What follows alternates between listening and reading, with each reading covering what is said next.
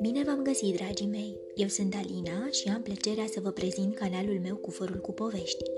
Voi aveți un prieten care este alături de voi la bine și la greu? Cine este acest prieten? Din cufărul meu cu povești am ales pentru voi în seara aceasta povestea Prieteni la bine și la greu, scrisă de Mihail Engler cu ilustrații de Joel Turloniaz, editată de editura Univers Enciclopedic Junior. Sunteți pregătiți de o nouă aventură? Haideți să pornim! Razele calde ale soarelui de primăvară au topit mai întâi zăpada, apoi gheața. Pârâul curge mai repede și mai învolburat ca niciodată. Ghioceii și brândușele au răsărit din pământul înghețat. Frunzulițe verzi, delicate, au apărut pretutindeni pe crengile tufișurilor și copacilor. Iepurașul așteptase răbdător multă vreme, însă acum sosise clipa mult visată. Venise timpul ca ariciul să se trezească în sfârșit din hibernare. Ai dormit bine?" a întrebat iepurașul. Am visat la noi doi," a răspuns ariciul zâmbind. Încă somnoros, el s-a frecat la ochi și prevăzător a făcut câțiva pași pe afară. La început soarele i s-a părut orbitor, fiindcă ținuse ochii închiși săptămâni întregi. Apoi a adulmecat aerul proaspăt al primăverii. A deschis ochii larg privind în jur fericit. Inima îi clocotea de viață. Voia să se joace, să alerge, să se bucure de lumea înconjurătoare și să-și revadă toți prietenii. Hai să ne jucăm!" i-a strigat iepurașului. Acesta a făcut semn din cap că da. Apoi a strănutat. Hapciu! Și a mai strănutat. Hapciu! Odată. Nu arăți prea bine, i-a spus ariciul îngrijorat. Nu mă țin bine deloc, a zis iepurașul. Am stat și te-am așteptat multă vreme. Apoi a strănutat Hapciu! Din nou. Îl turia în gât și îi curgea nasul. Ariciul l-a însoțit pe iepuraș până la ascunzătoarea lui și s-a așezat alături de el. Rămâi aici cu mine?" a întrebat iepurașul. Ariciul a făcut semn din cap că da.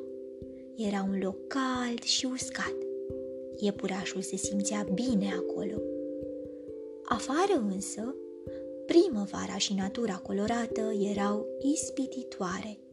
Ariciului îi părea rău că nu putea fi și el acolo.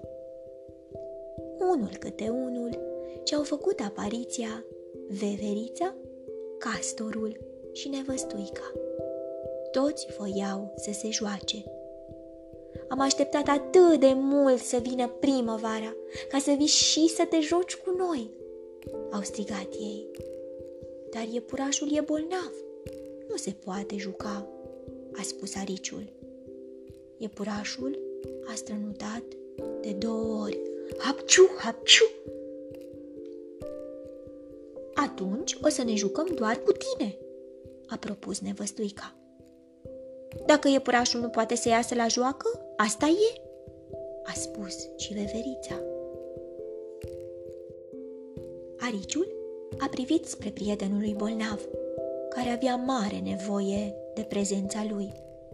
Apoi s-a uitat afară, imaginându-și cum ar fi să se hârjonească cu ceilalți, să se joace de avați ascunselea și să sară peste pârâu să caute melci grași și să se tăvălească pe iarba proaspătă. Își doria să se joace afară. Însă, în același timp, nu voia să-și lase prietenul singur. Iepurașul părea să înțeleagă ce simțea ariciul. Du-te cu ei, i-a spus. Oh, ce minunat era afară! Ariciul s-a făcut chem și s-a rostogolit pe povârniș.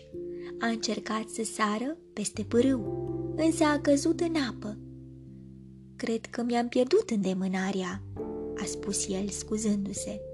Dar ceilalți au rămas impresionați de cât de departe putea el să sară, căci dormise atât de multă vreme. Acum hai să ne bălecim, a propus castorul. O, da, ariciului îi plăcea să facă asta. Apoi și-a amintit de iepuraș. Își simțea inima grea. S-a întors în grabă la prietenul său. Iepurașul arăta acum mai rău și strănuta mai des. Hapciu, hapciu, hapciu! Îmi pare rău că te-am lăsat singur, i-a spus ariciul. Iepurașul a gemut încet. Of, a făcut el. Nu mai ieși odată afară?" îi strigau ceilalți ariciului. Însă acesta era prea îngrijorat ca să se mai gândească la joacă. Era supărat pe ceilalți. De ce nu erau mai grijuli? Chiar nu le păsa de iepuraș? Voi nici măcar nu vă gândiți la iepuraș, i-a mustrat ariciul.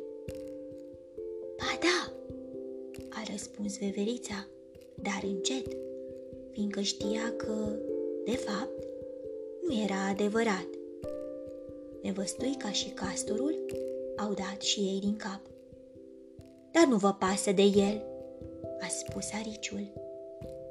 Iepurașul nu se va însănătoși doar fiindcă tu nu vii să te joci cu noi, a spus nevăstuica. Ceea ce probabil era adevărat. Ariciul a rămas un pic pe gânduri. Apoi a răspuns.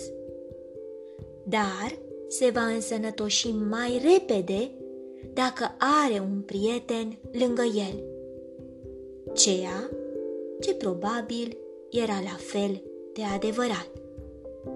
Așa că celelalte animale au tăcut chitic. Bietul iepuraș strănuta într-una în ascunzătoarea lui. Apciu, apciu, apciu! În afară de asta, nu făcea decât să stea. În cele din urmă, castorul a luat cuvântul. S-ar putea să ai dreptate, a spus el. Ce-ar fi dacă te-am ajuta? Dar cum? a întrebat ariciul. Și ceilalți voiau să știe.